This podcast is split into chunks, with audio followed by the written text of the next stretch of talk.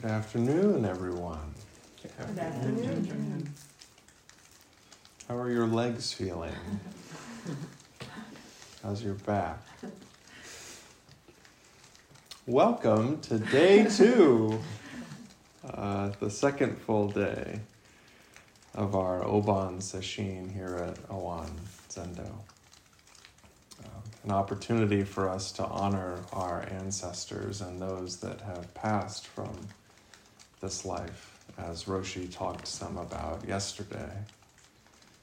And I found myself really appreciating her reminder that ancestors doesn't just mean our human ancestors, parents, grandparents.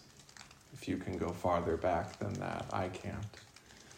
Um, but non human animals, plants, the cushions, all things even past selves.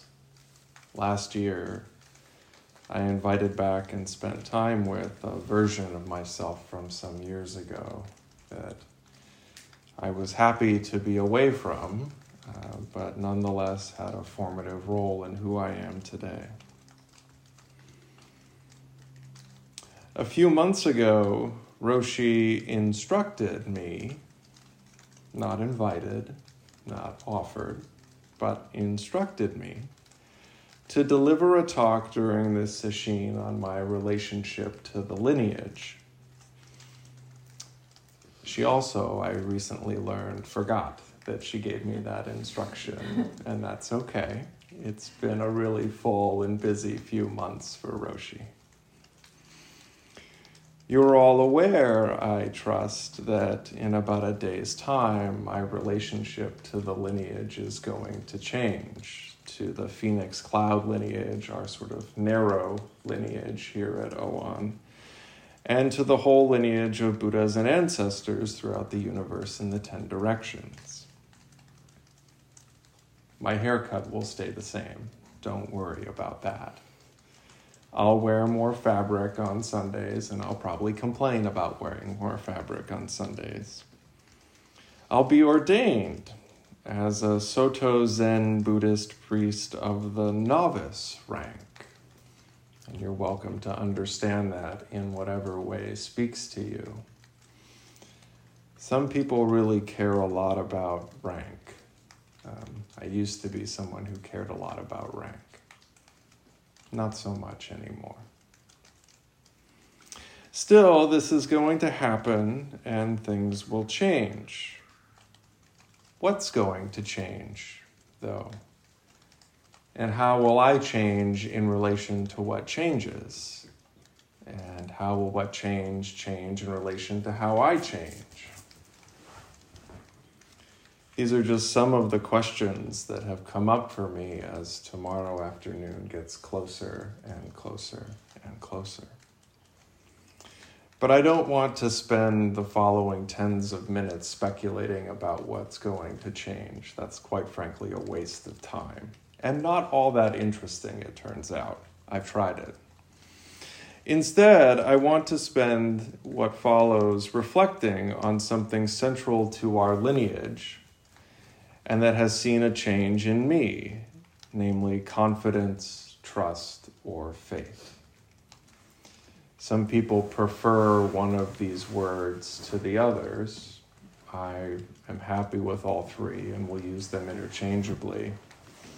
And if you've been around for a while, one thing you know is that confidence has been at the center of my practice life for some time, and I often return to the topic during sesshin and this sesshin is no exception. So, our lineage holder, Kobun Chino Otogawa Roshi, would often talk about trust, I'm told, about the importance of a limitless, ceaseless trust in ourselves. Without it, he says, you cannot sit zazen even for one minute. When I read this for the first time, and for the fifth time, and for the tenth time, I panicked because I wondered what I'd been doing for the past 14 years. I was convinced that if there was one thing I did not have, it was a limitless, ceaseless trust in myself. I've talked about this before. It turns out that I did have it, and I've always had it. And you have it too, by the way, even if you think you don't. But seeing that trust in ourselves and feeling it in our bodies, it turns out, is a little bit different. So I wonder what arises for you when you hear this expression from Kobun. This practice requires that you have a limitless, ceaseless trust in yourself. What does trust described in that way look like to you? How does hearing it make you feel? For me, what used to arise was a lot about knowing. And I wonder if you understand what I mean by this. I remember hearing often, and I still hear it today, and I've said it myself, and sometimes I still say it. How do I know I can trust myself? How do I know I can trust you, or you especially? How do I know that so and so is trustworthy? That such and such a thing is worthy of my trust? No, no, no. Immediately, there are feelings of distrust and suspicion, of judgment, and I start to see high mountains and big rivers appear. Here, trust is intimately bound up with knowledge of a certain sort so intimately that knowledge about someone or something has become what you might call a necessary precondition on trust. You know what I mean by this. If I don't know you, how can I trust you? What do I know about some public figure, some news outlet, some political action committee? Does what I know justify my trusting their words, their articles, or their messaging? Trust here seems to need a firm, solid ground as support. Groundless trust, by contrast, we generally frown upon, gets laughed at by others. You might even be afraid of trusting when you have no good reason to trust. This is all one way of thinking about the kind of thing trust is, but it's not the only way. Kobun said the following Forgetting yourself and trusting at this point feels the same to me. To forget oneself is, with knowledge, to give up your human way of perceiving things and give more room to see what is actually happening to your own self and to all other existences. When you forget your small self, the whole universe appears. These remarks, Kobun tells us, were inspired by Dogen's final words on the subject of trust. Forget yourself. Forget yourself. And you might think that that turns the whole matter on its head. I don't think that. I think it sets the whole matter aright. Because how can you ever really know that you can trust someone or something? The emphasis in my asking this question is on the how, not on the no. There is a desire for your trust in something to be firmly anchored or grounded or rooted or supported. You can pick whatever verb and associated image resonates with you. But you need to remember that the worldly path is made of dreams, phantoms, and empty blossoms. So, where is this foundation so desperately desired? Can you show it to me? Can you point it out? I say all of this in part to remind myself of those days when my life felt as though it had fallen apart, and there was little to nothing left save a reliable source of cat hair. You can hear him downstairs. I left, or lost, I think is now a more accurate description, a career. 17 years in, and which had borne some not insignificant fruit. That career was, I believed with great conviction, the whole of who I was. Sometimes we talk about this being our identity. Right? My identity is my job or my familial relations or my place in a community. And when you lose that, you start to ask yourself, who am I? Without that? Who was I without a supposedly prestigious title and a place in a university machine? What was I now if not a failure? Another member, or better yet, statistic, of the ever enduring club for people whose lives had been ruined by alcoholism. I was barely a month sober following a terrible relapse and recently returned home from a treatment facility for severe substance abuse. I had to take this entrance exam, and they went through. They say, You scored a 27. That means you have severe substance abuse. I looked at it and went, Duh. Why do you think I'm here? When I sat down across from Roshi in the downstairs of this very building, and expressed a sincere desire to be her apprentice and the temple's teacher in training, and my intent to send the required materials to the board of directors.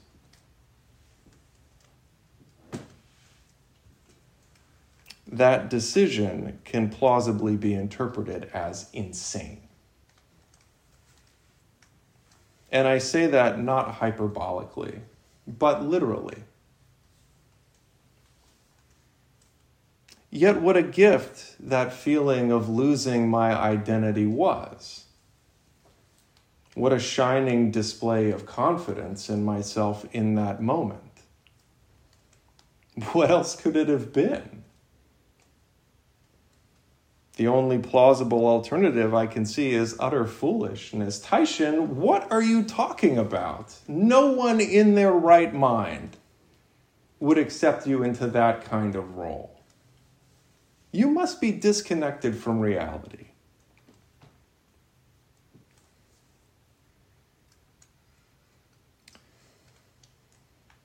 Kobun suggests that the first way to identify yourself as a Buddhist is to believe in yourself utterly.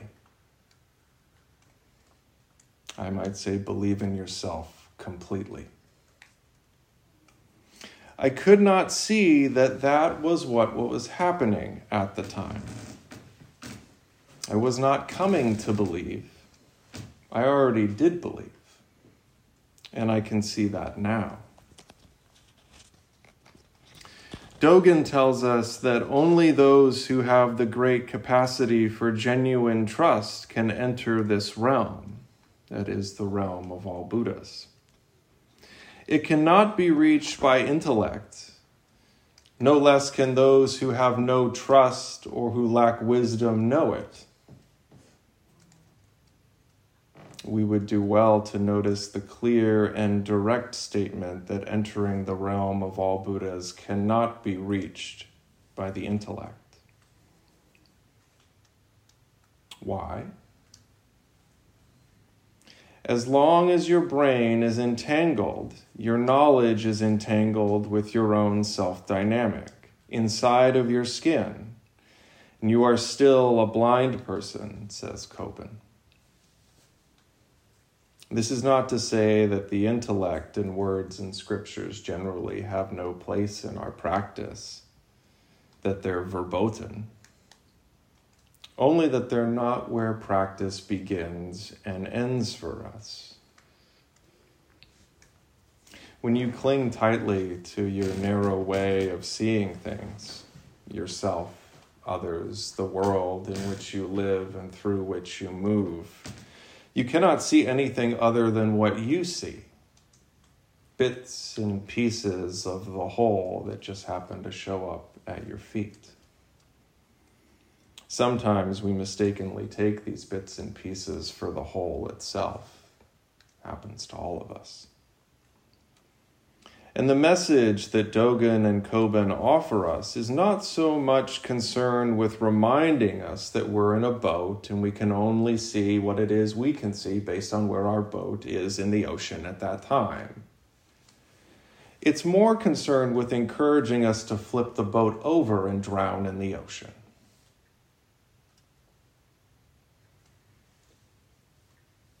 Maybe you don't want to hear that flip your boat and drown.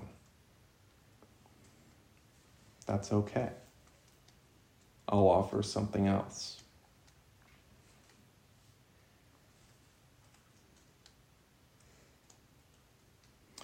There's a talk by Shunryu Suzuki Roshi um, that has the title Supported from Within.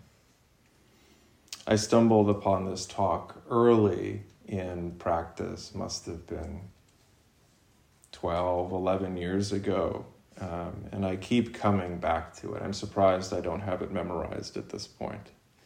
I read it over and over, and especially in the last year and a half, especially when times were tough. I would read it before and after sharing a current struggle with Roshi, where more often than not I would be in tears for part of the conversation I seem to cry a lot these days. It's interesting. Financial challenges, including times when I felt that I had to choose between meeting my expenses on the one hand and fulfilling my obligations here at the temple on the other. Periods of food insecurity that led me to standing in line month after month at the State College Food Bank intense moments of frustration born from not feeling supported by the Sangha. At times, like people were out to get me. There were a couple of times where walking away from all of this seemed like a live possibility. I mention these things not to impress you with the fact that I'm still sitting here, and I really don't want your praise. But I mention them to impress upon you that a willingness to continue practicing comes from somewhere other than pleasant external circumstances. It's really easy to continue practicing when we have a day like we had yesterday, where it was unseasonably warm and the sun was shining and the forest is lit up in beautiful colors, and you walk around and it's peaceful and quiet, and everyone is smiling. It's a lot harder to keep practicing when things aren't that way, but you can do it. Suzuki Roshi says that our spirit as Zen practitioners is this we are protected from the inside, always, incessantly.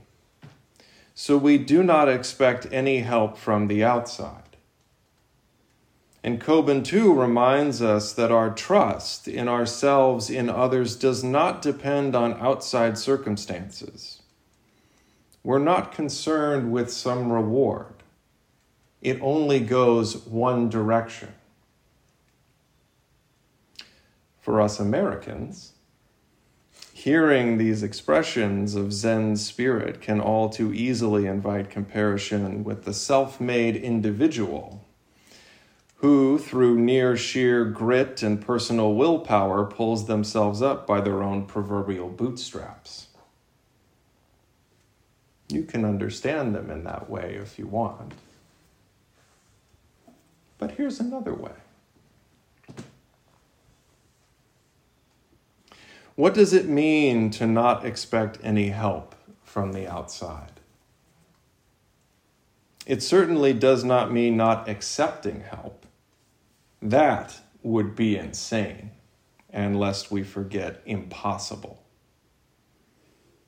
What does a faith in oneself feel like that sets to one side how things are outside of this skin bag? From this one's experience, there's a feeling of acceptance first. Acceptance of whatever appears, knocks at your door, lands in your lap. This is an acceptance that sits comfortably, but in a rather small space between abject resignation and naive optimism. Free of evaluation of what appears as good or bad, right or wrong, worthy of praise or blame, and so on. I am here. This is the way it is right now. You can say this to yourself in these moments where you need to practice acceptance. I do.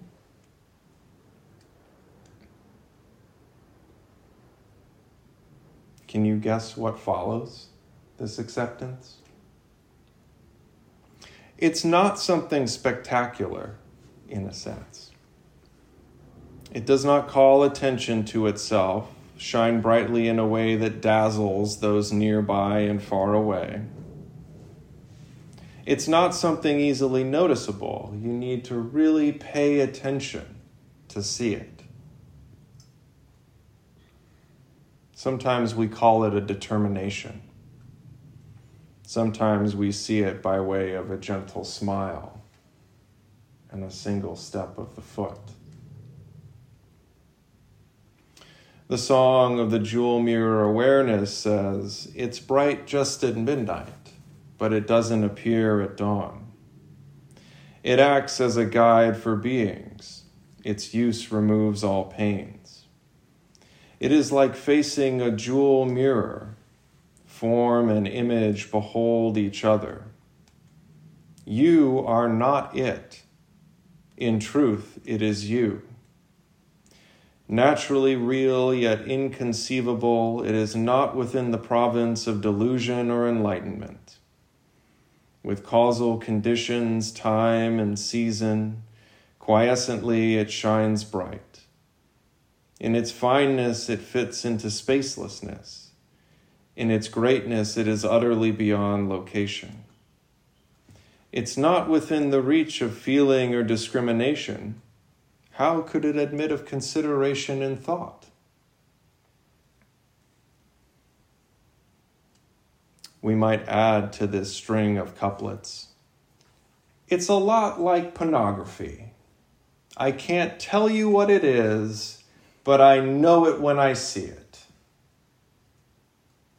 I can tell you that I experience what it is that is Zen spirit but I can't communicate it to you in a succinct pair of sentences. I can just keep pointing, and hopefully something gets through. It's like being embraced by the Okesa, the great robe of liberation. That may be all I can say about what comes with that acceptance of the way things are right now. the mention of the limitations of words allows me to start to bring this talk to a close. By shifting away from traditional scriptures and texts and towards the late writer Joan Didion. Didion writes in her classic essay, Slouching Towards Bethlehem, that the youth in San Francisco in 1967 fed back exactly what is given them because they do not believe in words. Words are for typeheads, and a thought which needs words is just one more of those ego trips. Their only proficient vocabulary is in the society's platitudes. As it happens, she continues, I am still committed to the idea that the ability to think for oneself depends upon one's mastery of the language, and I am not optimistic about children who will settle for saying, to indicate that their mother and father do not live together, that they come from a broken home. They are 16, 15, 14 years old, younger all the time. An army of children waiting to be given the words. This is an idea that I am all too familiar with the necessity of mastering language, that oneself and others only need the words with which to express themselves. Then all will be bright and all will be luminous. Only it won't, really. A great facility with words sometimes creates a kind of lonely luminosity. Words become walls, ways in which we keep others from getting too close and protect ourselves from all that is fearful or uncertain words and a seemingly unshakable reliance on them obstructs meeting things as it is. Much later, the 4th of October 2004, in fact, following the sudden death of her husband and during a prolonged hospitalization for her daughter, Didion would write, I have been a writer my entire life. As a writer, even as a child, long before what I wrote began to be published, I developed a sense that meaning itself was resident in the rhythms of words and sentences and paragraphs. A technique for withholding whatever it was I thought or believed behind an increasingly impenetrable polish. The way I write is who I am or have become. Yet this is a case in which I wish I had, instead of words and their rhythms, a cutting room, equipped with an Avid, a digital editing system on which I could touch a key and collapse the sequence of time. Show you simultaneously all the frames of memory that come to me now let you pick the takes, the marginally different expressions, the variant readings of the same lines.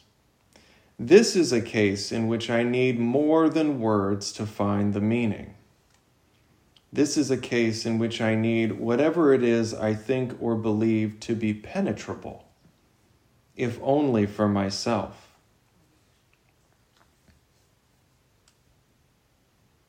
What a difference! 40 years can affect, coupled with the insight that life changes fast. Life changes in the instant. You sit down to dinner and life as you know it ends. The question of self pity, as she puts it. We start to see ourselves and this life a little differently when we stop withholding hiding behind an increasingly impenetrable polish. Letting ourselves be fully present to ourselves, the entirety and fullness of each meeting, moment after moment, sometimes we call this the whole catastrophe, is a great gift. The greatest gift we can ever receive in this life. Yet it requires great effort, great courage to give yourself that gift. Only you can give it, really. Only you can give yourself the opportunity to penetrate the trappings of your ego. Vulnerability is what I'm talking about here. The great gift of a willingness to be vulnerable to be genuine, to be authentic.